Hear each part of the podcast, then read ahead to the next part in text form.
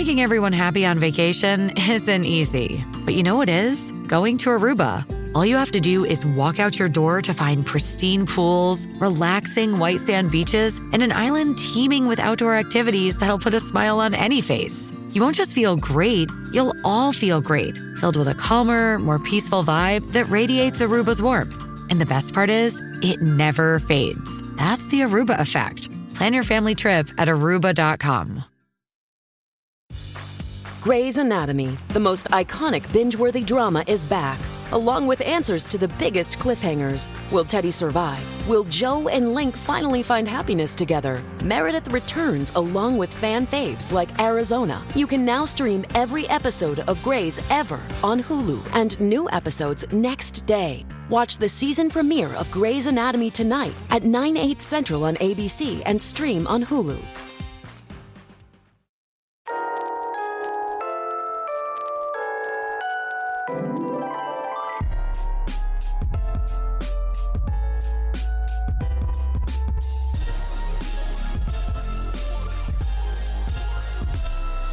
Welcome to You're Making It Worse. I'm Elliot Glazer. I'm Brent Sullivan. And I'm H. Allen Scott. We're here. We're queer. Meh.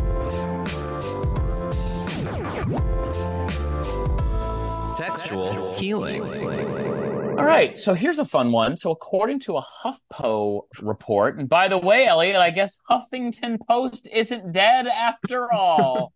you are constantly haranguing me for for using HuffPo as my go-to dipshit, like left-leaning rag. just that it's just only because it's it's aged, it hasn't El- aged. poorly. Elliot's like Elliot's like Brent Huffington Post is so out. It's Axios now. Axios. Wow. Elliot's uh, Elliot's like groans when he opens Axios. He moans and groans. But um, so according to this Huffington Post report, Kelly Johnson, the wife of newly elected House Speaker Mike Johnson, a Oh, relatively she's- unknown congressman an from Louisiana, took her Christian Counseling Services website offline. The site, representing Onward Christian Counseling Services, where Kelly Johnson serves as owner and CEO, came under scrutiny when HuffPost unearthed documents there likening homosexuality to bestiality and incest. Uh, her organization believes, quote, the Bible teaches that any form of sexual immorality, such as adultery, fornication, homosexuality, bisexual conduct, bestiality, incest, pornography, or any attempt to change one's sex or disagree with one's biological sex is sinful and offensive to God. In a recent interview with Sean Hannity, Speaker Which- Johnson That was not an interview, by the way. If you watch that thing, that was not an interview. That was basically just like a like a greeting card. Yeah, well, I won't. I won't be watching. Uh, Speaker Johnson said, "quote I am a Bible believing Christian. Someone asked me today in the media. They said it's curious. People are curious.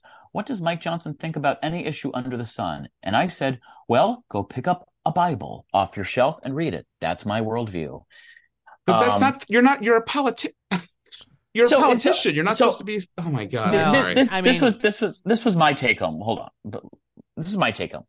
I we of course you know the last 40 50 years of our of our life has has has been uh, uh, dogged by the Republican Party increasingly under the grasp of the Christian right. So we all know this. There's nothing there's nothing wildly new here. What I like at the end of the day, usually these guys, I'm going to be honest with you. Usually these guys they they tout these values. You you believe that they go to church, but somewhere somewhere in their in their psyche you're like I I know that you will only pursue legislation that I don't support, but I also know deep down that you're not as crazy as as you say you are in some of your speeches. I would I would say that about some of these Republicans.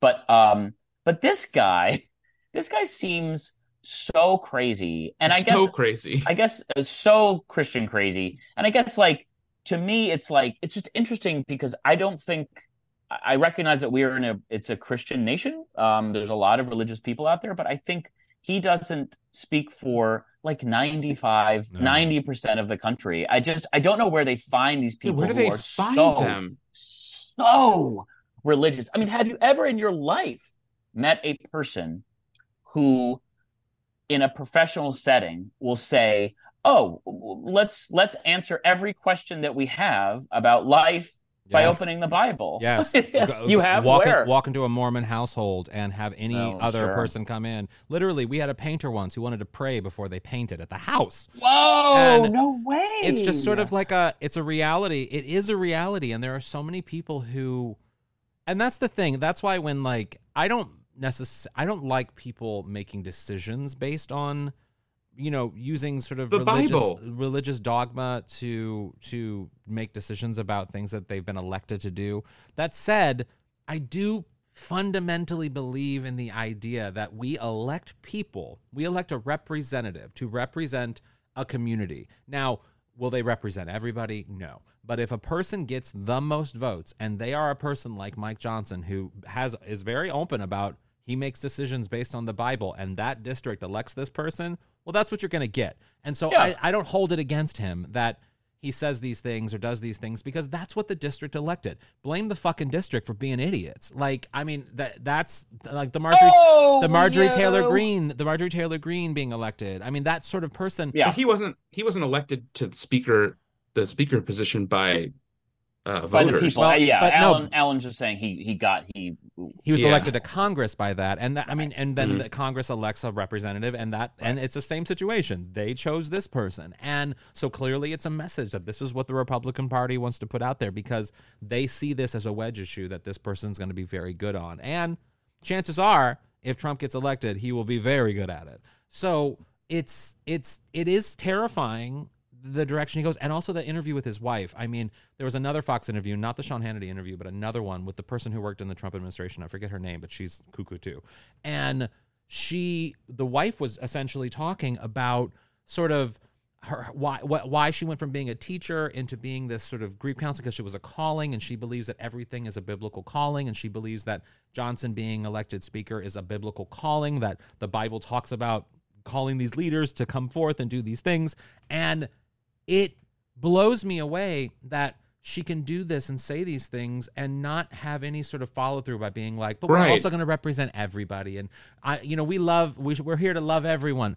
That that's completely gone. she's she's in an echo chamber if it's on Yeah. Fox with I'm assuming Caitlin McEnany or whatever whatever. I don't know who it was, but it was it was the woman who worked in the Trump administration, who was the speaker or who was the press Yeah, secretary. the press secretary, Yeah. Caitlin McEnany. So- yeah. yeah. So we, we talked about this on the Patreon. Everyone join the Patreon, patreon.com slash you are making it worse. But I took a trip to, to Boise, Idaho recently, and I was on Hinge when I was there. I used Hinge, and if in case you've never used Hinge, it's a dating app where you obviously see dating profiles and people can fill out how religious they are. Mm. And I kind of assumed because I'm going to, you know, Idaho, which is certainly a deeply red state, I assumed that it would be it would skew a little bit more conservative and a little bit more religious and i was absolutely gobsmacked with how many gay men in idaho identified as agnostic or atheist distinctly in their Hmm. hinge profiles i mean i would say it was pushing half if not more which is Mm. a ton and it just kind of got me thinking how religious are gay people because I there's been a lot of talk over the last like last you know decade or two about how you know uh the culture wars have you know um stimulated the religious right base but they've also pushed a lot of mainstream christians away from organized religion and i i think uh, every single poll I've seen over the last 20 years shows that the country is growing shockingly and rapidly less religious.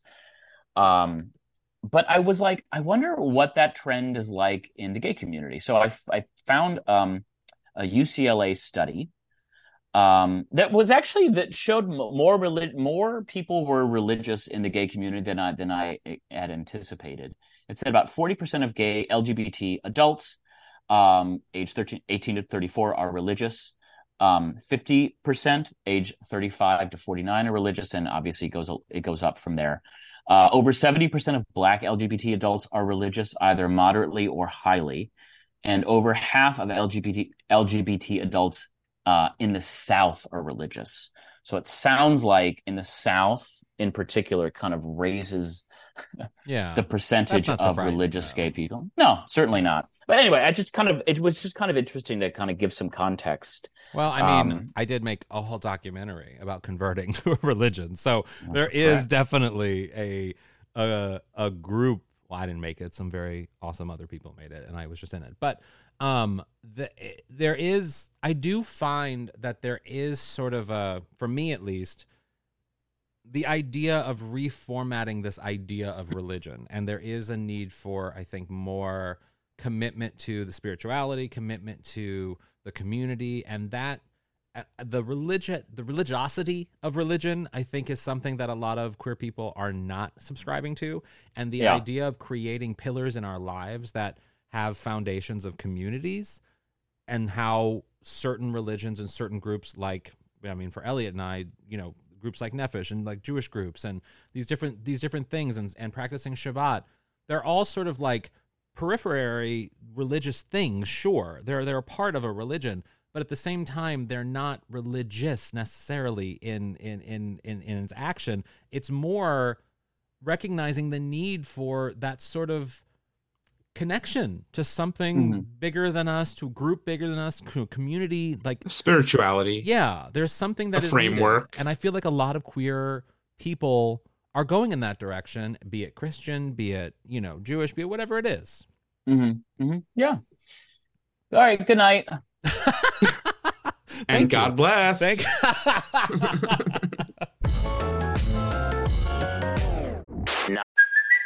Hey, it's Kaley Cuoco for Priceline. Ready to go to your happy place for a happy price? Well, why didn't you say so? Just download the Priceline app right now and save up to 60% on hotels. So, whether it's Cousin Kevin's Kazoo concert in Kansas City, go Kevin, or Becky's Bachelorette Bash in Bermuda, you never have to miss a trip ever again. So, download the Priceline app today. Your savings are waiting.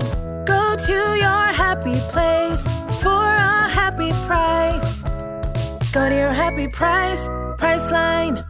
Not even joking. We are here today with someone who I don't think there's ever been a guest on the podcast that loves television as much as I love television. Ashley Ray, hello. Hi, I'm so glad to be here. Hey, Ashley. Hey, and that's probably true. I watch a lot of TV. I mean, yeah. I mean, you. I mean, you. Well, you have a whole podcast dedicated to television, so like, you must love television. Yeah, I mean, it, it- I think it all started because television raised me. Uh, like most Right, people with a right. single mom, Yeah. the TV was my other parent. Uh huh. Uh, and from there, like as soon as I got to college, I kind of knew I want to write about TV, and apparently that's a thing you can do at liberal arts schools. They'll just let you. I, that was my whole senior. Oberlin. Oberlin. uh, Williams College. Oh, there we go. All right. Comparative, which is yes. yeah, which is just like Oberlin. Fantastic school, yeah. by the way. It's Um, like Oberlin with a suit on. It's basically just like liberal, but they try to make it seem a little more legit and fancy. Uh, and I did my thesis on the history of black television, and Oh, from wow. there I was kind of like, I think I can make this a career. That Did is- you talk about Roc? Yes, actually. And the first has queer come up one on of this- the one of the first queer characters on television was on Roc too. yeah, Oh Yeah. wow! We- Yeah. For Really? some reason, we've talked about Roc like We've talked about Roc a lot. Roc was transformative. Roc was It such an was- important show. Such an important show. When I was in college writing this, you could not find it online. This is like Yeah. um, the beginning of streaming services, and my uh, history professor had it all on VHS that she like lent to me just so Oh, I could watch it for this thesis. Do you remember their live? They the, Roc was one of the few because it, it was on Fox, right? It was, Yeah. yeah, it was on Fox, and it was yeah. sort of like an anomaly on Fox because they didn't even have sort of like situation comedies like The Roc, and they did live episodes of Yeah. Roc like back in the early Oh. '90s.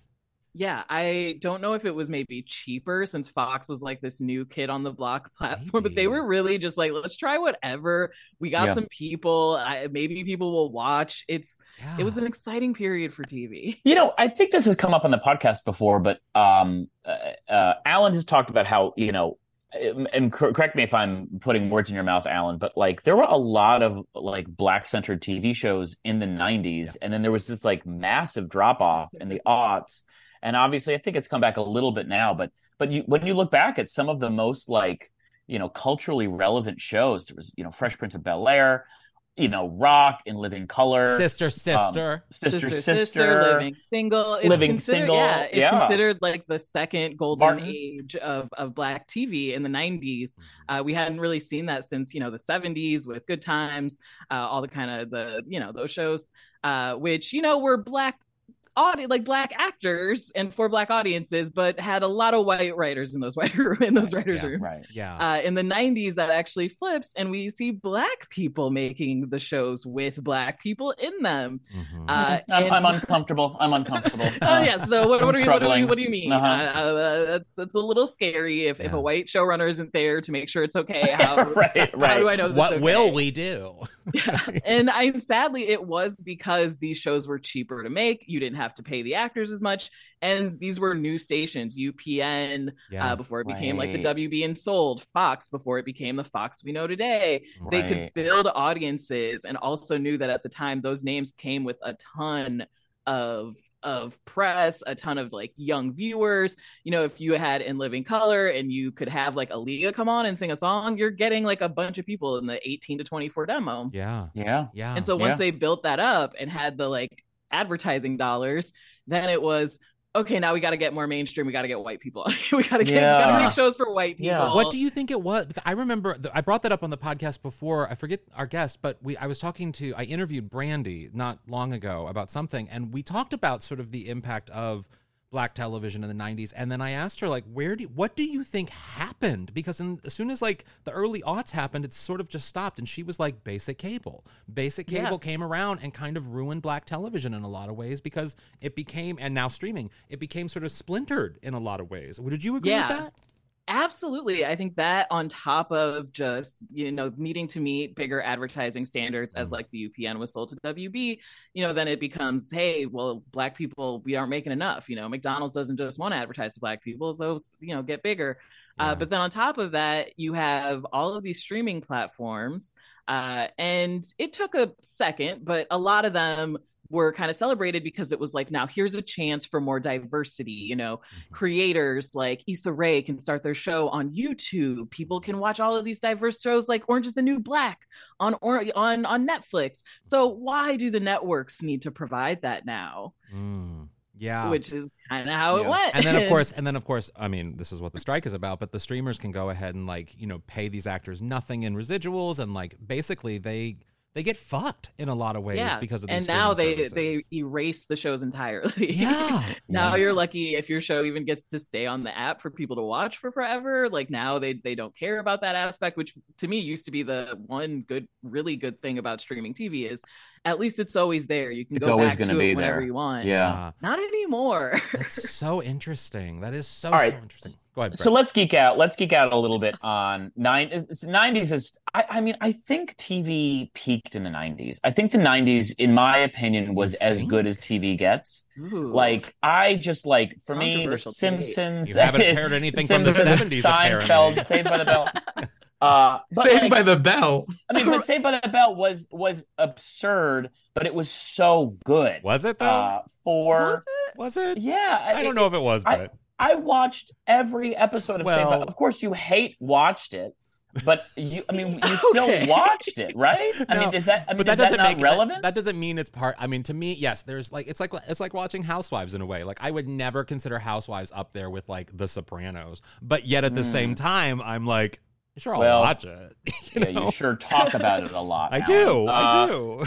Uh, but Ashley, like, tell us, like, what? I- I guess what is your like Ooh. dream era of TV and Mm. why? I'm a I'm a classicist. Truly, I do believe the era of peak TV was the peak. I'm sorry, but like Mad Men, The Wire, Breaking Bad, and but even beyond that, like for me, I was a big network person. I've been watching Grey's Anatomy since the day that it premiered. Wow. And That's when I tell people, when I tell you there was a time in history when you could watch Grey's Anatomy, How to Get Away with Murder, and Scandal in one night, Yeah, what back to back, Yeah. just three hours of beautiful television, Yeah. and then on and then and then you'd also have The Office, Parks and Recreation, Mhm. Community, and Thirty Rock, all in Yeah. the same night. yeah.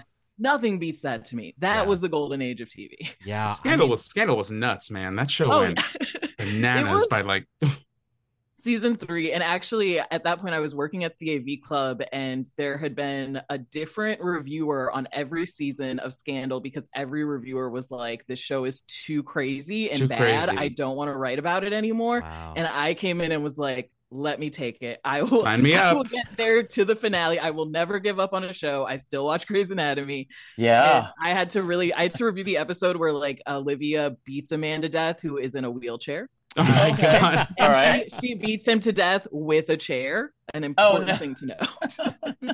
kind of like a wrestler, like a folding chair. yeah, like- she literally picks it and just like beats the vice president to death. Who eh, at this It's point the is- vice president. It's Oh, the yeah, vice the vi- president. Of course, it's the vice president. Of course it is.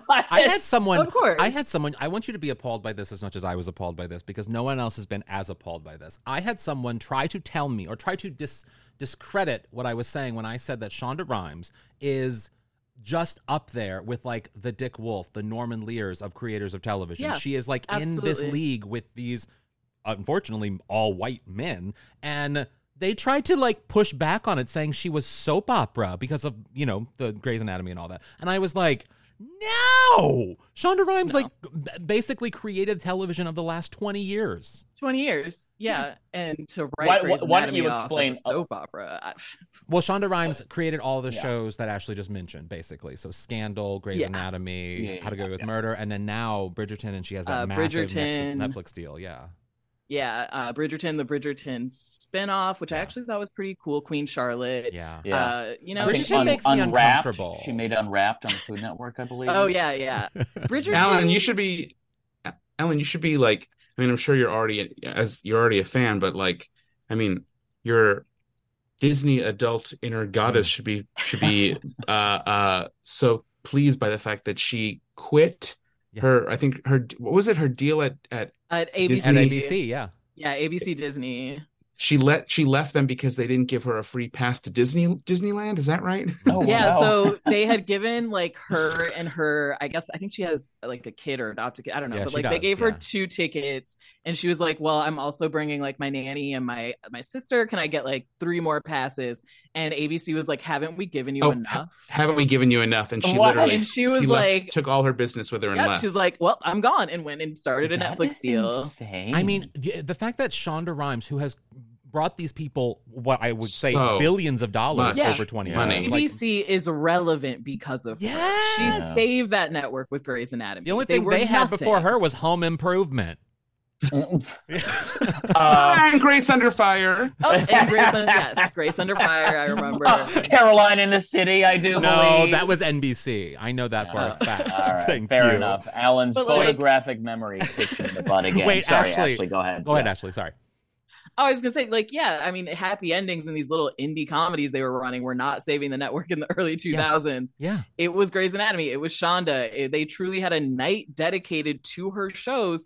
And to say, haven't we given you enough? No, I, This Oh my. God. and just the disrespect Wild. I think she gets as a black female creator. Oh, like oh, you I, said, yeah. she should be up there with like the Kenya Barrises, Yes. all like, you know, the Tyler Perrys. Yes. But people don't give her that credit. I mean, people are still shocked she wrote like Crossroads with Britney Spears, but Yeah. that is a Shonda film. yes. Like she's been doing it. She, I think, has a very specific point of view when it in the show she makes that goes beyond just like, oh, this is a soap opera, everybody's falling in love. Like, no, Mhm. like I said, in Scandal, she has a woman beat a guy to death with a chair. yeah. That's not a soap opera. Wait, I have to Ashley. say- oh, go ahead, Elliot. uh this will as much as Alan love I'm sure would love Shonda for that uh that that Disney move Brent this might turn you against her in that I I wrote on a show that wrote at the same studio where she wrote and shot Scandal Mhm. and I think How to Get Away with Murder so those Mhm. people were like walking around all the time anyway as legend has it she would have a car sit outside her car like Yeah. you know a, a, a town car whatever sit outside idling with the air conditioning on blast My queen. just just Wow. in the in the scenario that she was gonna leave at that moment Oh, And so then- literally all day long. All day. Yes. All right. I don't, I don't love that. I don't love that, but I, I make don't love that. but I I, do. can make But- exceptions. But I do. I mean, all- I kind of do. It's like if you if you made the longest running, highest paid show in network television, you get you get to work in a different way.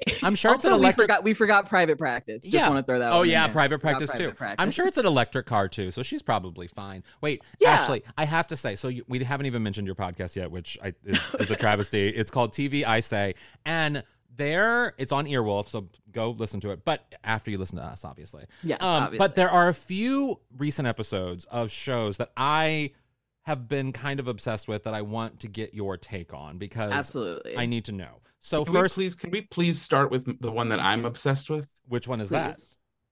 The morning show. Oh, Oh yes. By all please. means. Absolutely. let's talk Go. about it. What? I'm ready for therapy. Go. Brent Brent likes to call me unhinged. It's sort of our ongoing bit on this podcast that I'm Sex- sexually, un- unhinged. Sexually But- unhinged. There is no, I don't know if TV show, I don't know if art uh, product that is that is as unhinged as this television show. As- yes, I'm. I want to hear your take on it because I've never. It's psychedelic. It's so crazy. It's it is the most unhinged show Yeah. in television. Mhm. I watch it and try to describe what is happening to my friends, and they're like, "What?"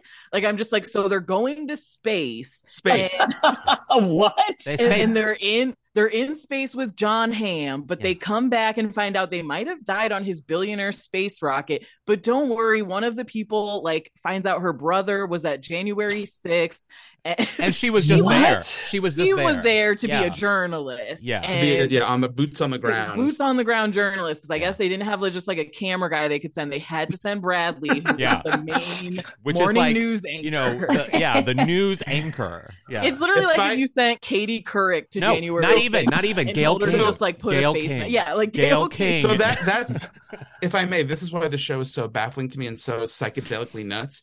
It's because it centers the show as if we live in a world where, like, Gayle King or like Norah O'Donnell are, are, are like, Like- the most popular Well, important celebrities. people. she Yeah. is in my It is world. It is this alternate world where everyone cares about morning talk Yes, shows. morning Yeah. talk and shows. nothing is more important to the American people Well, than the network. I need to give And I need to give credit to the I mean I don't call it CBS mornings I call it my Gayle King and that is what I do every single morning so like And you would you would be the first true, one to, by pick- the to line up to watch Gayle King blast off into space. yeah I mean and I've, I've even I've even that. I've even DM'd with her co-host and I've told them so much It's- I told them that it is it is the Gayle King It's show to have I'm sorry on. Tony Dokoupil Well, and, and Mm. actually, as somebody who writes about TV, like I just watch it and am baffled, and I'm like, "Am I high?" But I have to ask you, do you like? Do can, I can't like I couldn't try to keep track of it. I couldn't No. keep track of it if I tried. no, Do you? Can, are you able to keep track? There's so much going on. No, I literally tweet sometimes. Can someone explain to me why this just happened? There's a whole scene in the new season, and also I want to say, the first two seasons have nothing to do with this No- current yeah, season. Nothing. You nothing. could just skip the first two seasons. Yes. It was like someone realized in the first two seasons they messed up so bad. Yes. They just had to jump ahead five years, start all over, forget Yep. everything that happened the Yep. Oh previous Oh my two God. seasons.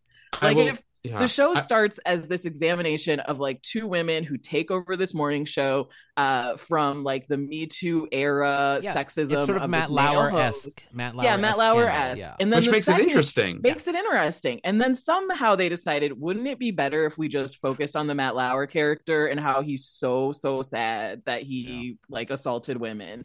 And the whole second season is just like someone wanted to get a paid trip to Italy during COVID. Uh, so they set it up where Steve Carell's don't even- character goes to Italy. I don't even think they were actually there. just- I feel it was all green screen because some of them were so bad it looked like fake green Oh, yeah. screen. the moment when he's driving on the road is Yes! absolutely Oh green my screen. god. I guess they did actually use that mansion uh, in Italy to shoot at. So I'll- I'll just- I'll just- I'll just- real. and I, I know we should get to other shows too, but I have to I have to put a pin in it by saying there literally is a scene in season two where an Italian female character literally goes, "Mamma mia!" Alan, Alan, uh, give us another show you were you wanted to. Well, I want to say that female was what's her name from Big Top Pee Wee, and she's incredible. She's also in Rain. Man, so let's just give her Yeah. her Oh, credit. G- Even though I don't know her name, Incredible. I don't remember her know. name. Um, and, and I'm I think she's gonna come back in this current. I don't know. Thing the show Who knows? Do I- but she's they gonna- just burn characters back and act like they were there the whole time. She's And in you're like, space. she's in space. She's in space. Yeah. Mamma Um, mia! But no, okay. The other one that I have to ask you about, which is for my cat's namesake, Frasier, the Frasier oh. reboot on Paramount. It is, Yeah. it is. I mean, I well, first off, I will say I loved the original Frasier. I thought it was the Same. gayest show on television. I thought it was so smartly written. I thought it was. It was the first lead gay character on TV show, even though he wasn't gay. I mean, it was just, Yeah, it was just so. It was just such a revolutionary show on so many levels, and this reboot feels like a bad doctor's visit. I mean, I don't know. What do you think? What's your take? I I am watching it. Uh, I I did the first like three episodes. You know, I'm laughing because Kelsey Grammer is such a strong sitcom actor. He Mhm. knows what he's doing. He knows how to land the punches. Like it- it's working for me. But I'm also just like, who are these people and what are we doing? Yeah. Like suddenly Frasier, who in the original never cared about his child. like I No. think his son would come on the show once a season and just Yes. be like, "Hey, Dad," and the son was Yeah. super gay in the original Yeah. too. and now he's very straight and suddenly Frasier's like the only thing I've ever cared about in my life is making sure I have a close connection with my son and it's just like What? What where, Yeah. where did this come from Yeah. Uh, but How you know boring. Is Yeah. wait, is David Hyde Pierce? No. Is no, he did not come back. They she did not come back. Uh, apparently, Roz will make a guest appearance, but she's not a regular character. Oh, Yeah. Uh, it's a little bit like the Night Court reboot, which Yes. I also watched. Ooh, Night Court was one of the what Night Court was one of those shows that I remember loving as a kid, and I watched an, an episode on YouTube recently, Yeah. and it is so bad. It is it's bad. really bad. It didn't age well, but people Didn't like have these positive well. memories. Yeah, And then you make a reboot that doesn't have. I think only one Oh. of the oh. original cast came back. It's about the judge guy's daughter. She's a judge now.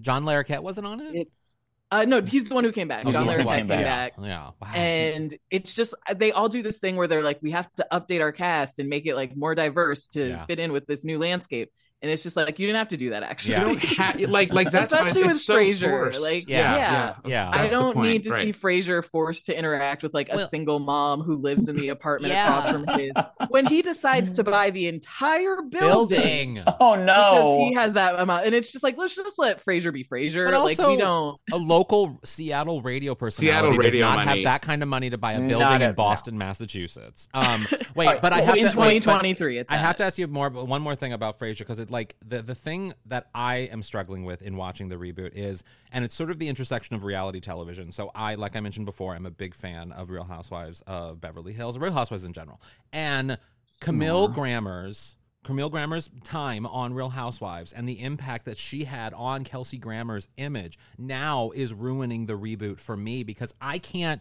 get out of my head that Kelsey Grammer likes to be pegged. Like I can't get out of my head Whoa. that Kelsey Grammer Whoa, likes law. Literally, okay, I didn't are- know that. Yes. Oh, go back and watch season two. I can't get these things out of my head, and I it's She like says that outright. yes. Well, she infers it, and she then doesn't doesn't correct it. So just Oh wow. okay Oh, wow. Mhm, Okay. mhm. I mean, I guess I can. He's a Republican, see by the way, that. yeah, Yeah. like he is a re- like heavy Republican, but at the I mean, same, there's also- little twist about him. Like he actually was one of the executive producers of Girlfriends. Uh, Girlfriends. yeah, Yeah. he has yeah. produced and supported so many Black creators.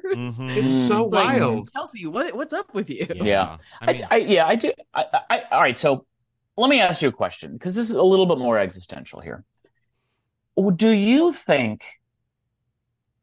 Do you think that like the ability to binge a television show in one or two sittings is good or bad? Mm, that's a good question. Because my vote, and I'm, I'll, I'll say this because my my voice is obviously the most important. Actually, uh, my vote is I actually do miss the days of having to wait a week and kind of let let uh, what has happened in the season so far percolate in your mind. You'll love the morning show then. Yeah, right. You'll love I mean, the if on morning Apple show. TV, What, yeah. what, do, what do you think? every What do you week. think, Ashley? I am mixed. I think there are some shows that do so well with a weekly release that that's how I prefer to watch it. Uh, the morning show is one of them. I couldn't contain all of that No. chaos if I binged it. No, I you'd be fall like, apart. wait a second, what happened to Space and Jon Hamm? Suddenly we're like in a zoo or something. But then there are shows like, say, The Bear, where I love The Bear. I think it would have been so much stronger weekly so people could actually talk about it. And instead, it was like we all binged it at our own speeds. Yeah. And then you were kind of like, oh, well, everyone likes it. But, you know, we didn't really have a conversation. It didn't flares out like in, a- in half a week. and yeah, it- you know, it's it's big and popular, and then you know everyone else is just kind of like, oh yeah, I'll get around to that show, The Bear, right? Whatever. Yeah. Uh, but I also am one of those people who binges a whole show in a day, so I have to believe it's okay for something like Selling Sure. Sunset. Um, You know what the Yeah. hardest the hardest show to to not to not binge because it was a weekly show was Hijack.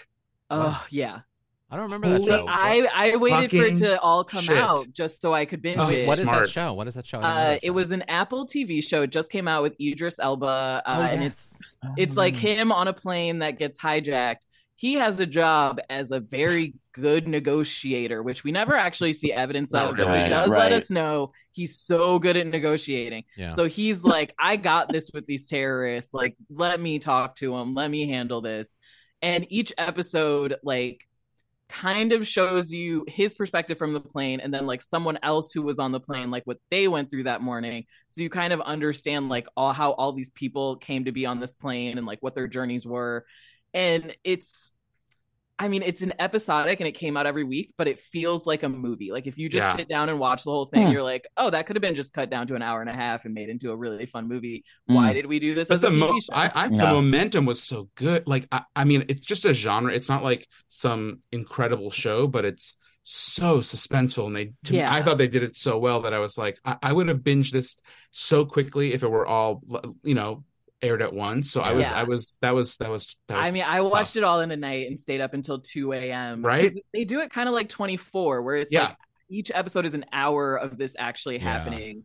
well, if you- so, yeah, I love the if binge you with have that one. Idris Elba, you want to binge Idris Elba. You know what I mean? Like I want to Exactly. binge Mhm. Idris. Um, I have one last question for you. I because this one I was thinking about because you're from you you're from you spent time in Texas and Illinois, right? Is that your background? yeah, I was born in Dallas and I grew up in Rockford, Illinois, which Okay. is a bit Oh. outside of Chicago. Yes, I know Rockford well. So like that's sort Why? of well because I'm from Missouri and then I spent a lot of time Okay, in okay, cool. Chicago. I was and like, so, nobody knows yes, that place. yes, I know. I traveled all around Illinois. Um, so one of the things that like for me, when I remember when I left home in St. Louis and moved to Chicago for school, I would watch Roseanne because it was so like indicative of that Midwest sort of blue collar life. It was like it was Yeah. it was like me watching home Very videos. authentic. It was like me watching Oh, home yeah. videos basically of my family. And I and I feel like where we're from kind of dictates the television we watch sometimes or the ones we respond to most. And I want to know if like do you Hmm. have that and like what shows are sort of that comfort zone for you, you know? Oh yeah. Uh, when I went to I went to school on the East Coast, and then I did like a year abroad in Germany. Lived in Sweden for a bit, Mm. And I would watch so much Shameless. Oh. Shameless just made me feel Oh. so in touch with Chicago, Wow. Illinois. Ah, wow. and even until I watched until it got so bad when Yeah. it like uh, Fiona left the show and it was just Mhm. like, what are we even still doing here? I kept watching, even when Frank got so bad and his character made no sense. I was like, I don't care. It fixes the homesickness. Wow. Like I see the blue line and I'm just kind of like, oh, okay, Chicago. Uh, Happy yeah. Endings was another one that was Mm, pretty good for show. that, even though it's not a very realistic Chicago. Yeah. Uh, and then the league actually was another Oh. one in college where I would just be like, oh, but they're talking about Chicago, like, oh, the Midwest. Yeah. Yeah. I love that. Oh, well, yeah, Ashley, that's, that, yeah, that's a curveball. this was so fun love that. chatting with you. Oh my gosh, this was amazing. This was so much fun. I absolutely love talking about TV. So anytime. Where can people You, you follow are you such a the- delight. Where can Yeah. people? Yeah, sorry, Go Ellen. ahead. You cut out for a second, so I was cutting you off. Where can people find you on the internet? Uh, you can follow me at the Ashley Ray. Uh, I did want to ask if you all watch Below Deck or 90 Day Fiance, though. I like you mentioned some reality; those are my two realities. Let me tell you. So I started watching Below Deck because of um oh god the Peacock reality series where what what's her name was on it. She's from Below Deck. Oh, the Traitors. Thank with you, the Kate. Traitors. Yeah, yes, which is absolutely. uh, Cirie changed my entire. I mean, I love her from Survivor, but she changed my entire life on on on that show. But hmm. I started Below Deck because of that because I stuck to my Real Housewives moments, but then Below Yeah. Deck sucked me in. There is some insane drama with Below Deck. It's the best reality show to me. Start with Wow. Below Deck Down Under and just kind of branch out from there, and you'll have a good time. I think Below Deck Mediterranean is the best. Oh wow. Uh, but if you want to hear all about my TV opinions, listen to TV I Say with Ashley Ray. Follow me at the Ashley Ray. I got a newsletter. I'll tell you what to watch every week. Wonderful. That sounds great. Thanks Thank so you, much, Ashley. Ashley. yeah, thanks so much for having me. And another thing. I subscribe to a Substack uh, called The Trend Report, and it's Hmm. this guy Kyle Raymond Fitzpatrick who's gay, but really writes about uh, Kyle Raymond Fitz Fitzpatrick is gay. Are you serious? the old three names. The old um, three names. Try named. Yeah. You're But welcome. he always- You're welcome.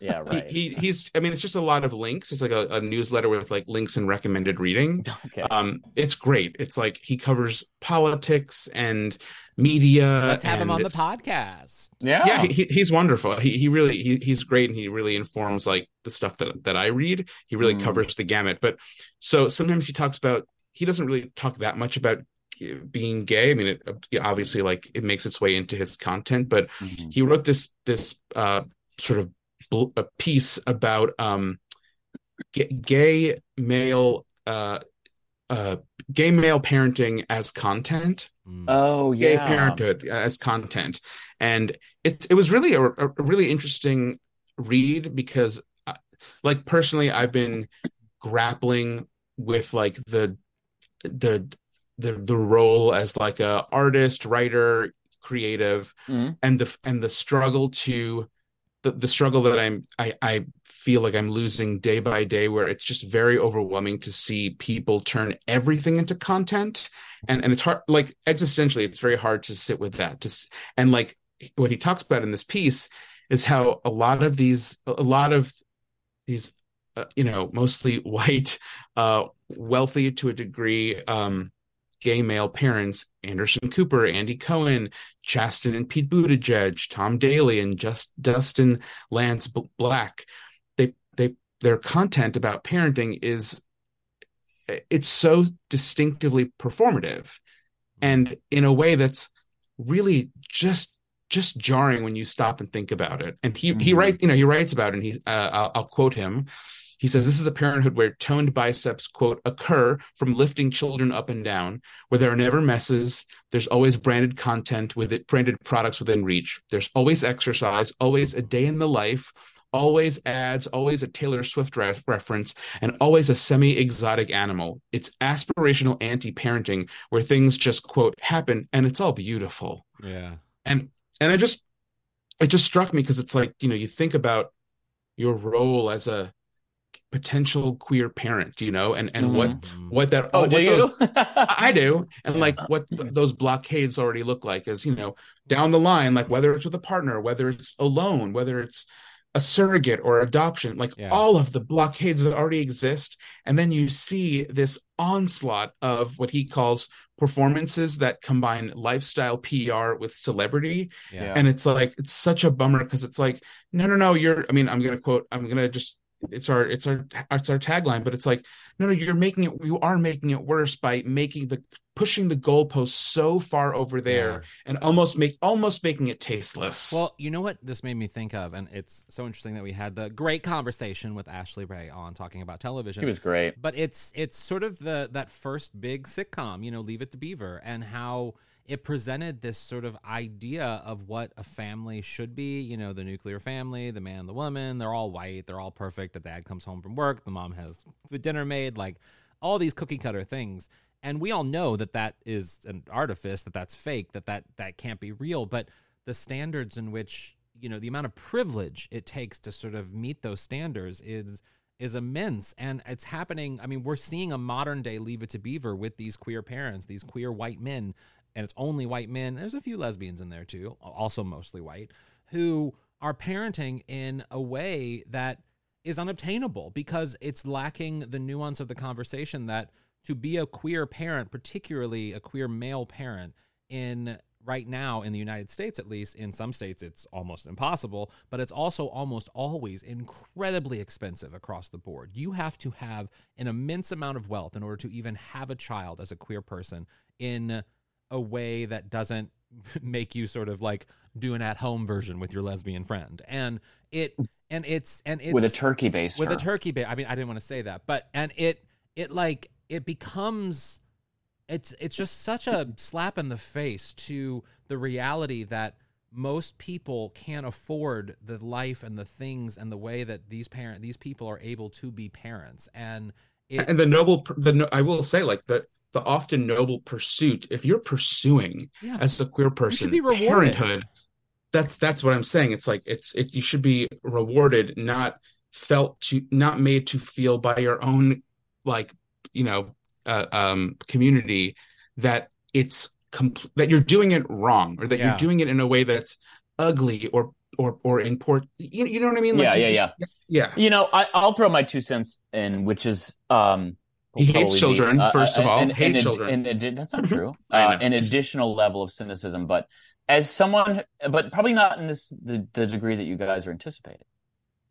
Uh-huh. As someone who lives in Los Angeles, uh, for any number of reasons, you know, I have been in homes of very successful people who have kids, either friends or sometimes not friends, just people or whatever. Um, and all of that is to say, it's my fervent belief, and I've said it before and I'll say it again. If you are very successful, you are not a good parent. It's just not possible. And the funny thing to me is like, I'll bet you, and by the way, there's nothing wrong with having assistants. There's nothing wrong with having, certainly nothing wrong with having babysitters or au pairs or ma- whatever. But I'll bet you all of the uh, celebrities you just rattled off um, who are posing with their kids have a team of people that are actually raising that child.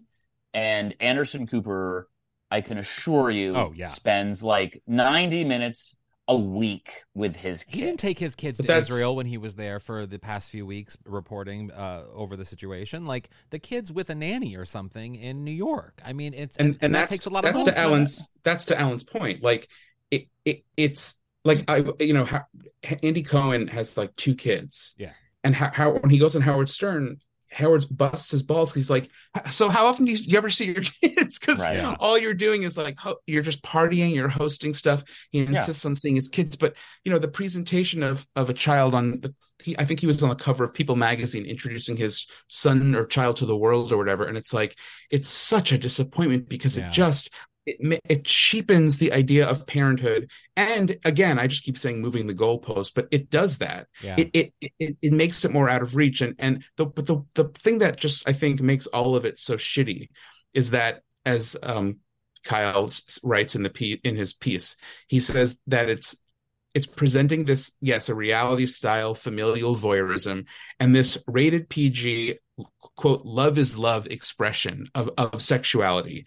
And and it's that that thing where it's like you can't criticize the behavior because love is love and in this house you know we believe. And it's like there's no it, there's no room left for anybody to go No. okay yeah it, might be you might think it's tasteless for him to debut his child on the cover of people magazine but love is love and i'm not homophobic and i support you know what i mean Yeah. so Well, it it's not- leaves no you room for nuance But you can call out. I mean, yes, I don't think you necessarily should. He's a celebrity. Of course, he's going to do fucking weird things, and they're going to have nannies. You can't fault people for those things. What you can fault people for is, you know, they have a platform as as major queer parents. They have a huge platform, and one of the things that they could be calling for is, you know, you have Obamacare gave us so many amazing different incentives as a part of family planning, and one of those incentives that is not a part of it is how queer men are able to have children when they want to have children or the ability to and have these states vote on things that allow i mean here right now you have the supreme court abolishing abortion basically in the united states.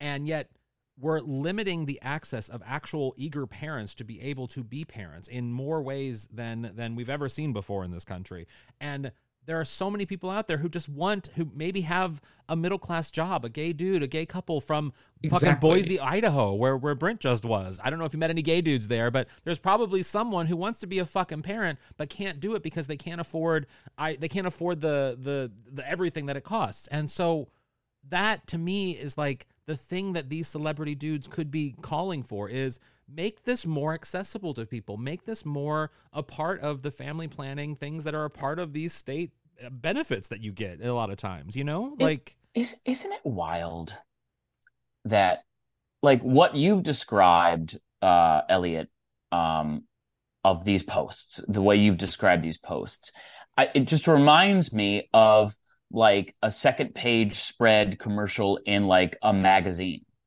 you know? Uh you know someone posing with their child and there's a there's a big roll of bounty and there's oh a perfectly spilled milk and they you know they cleaned it up with bounty or whatever.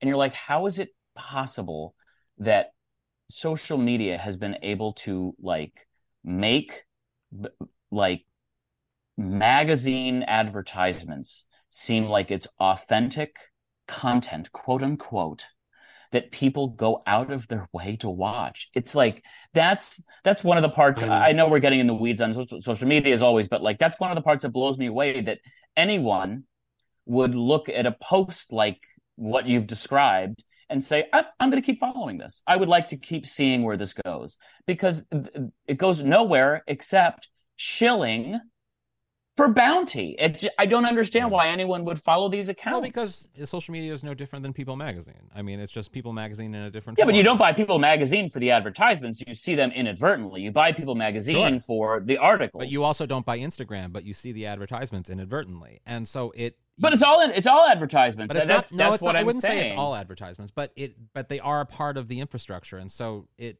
It is to me. It is exactly the same as buying a magazine, or you know, looking at reading the celebrity stories and then seeing. You're looking at pretty things and see, and seeing that celebrity wear a Gucci belt that is clearly an advertisement because they were gifted that belt because they wanted you to look up that Gucci belt. So like the connections are all very much there, but that doesn't take away from what I think that they should be doing is maybe talking about the access to parenting, Mm, like doing the things, well, paying it forward a little bit. I and- wouldn't hold your breath. Exactly. No. Oh, I also Yeah, hate, it's- it's- I hate Tom Daley and Dun- Dustin Lance Black. They are my favorite couple to hate. I fucking hate those dudes. yeah it, again like it it just creeps me out i'll say it I, I, again i'll just I'll, i keep saying it i just i cannot believe when i can't believe the act of performing candidness Yeah. That's what i'm trying to say. I can't believe the act of performing candidness and when they do so in a way that should be at the very least like you know you would hope to your point alan you would hope that it would be like an outreach to other people who are trying to do the same thing. Mm-hmm. Instead it's about restoration hardware and marble countertops you know Yep. and and and luxury you know gucci loafers or whatever. And it's just like Yeah. jesus the the the the i the the i mean unfortunately we have to blame oprah because it's all about nate Berkus and his husband Ah, well, kind of, I guess, sort of. they're at the center of this at least according I according don't to kyle think so. I don't think so. blame oprah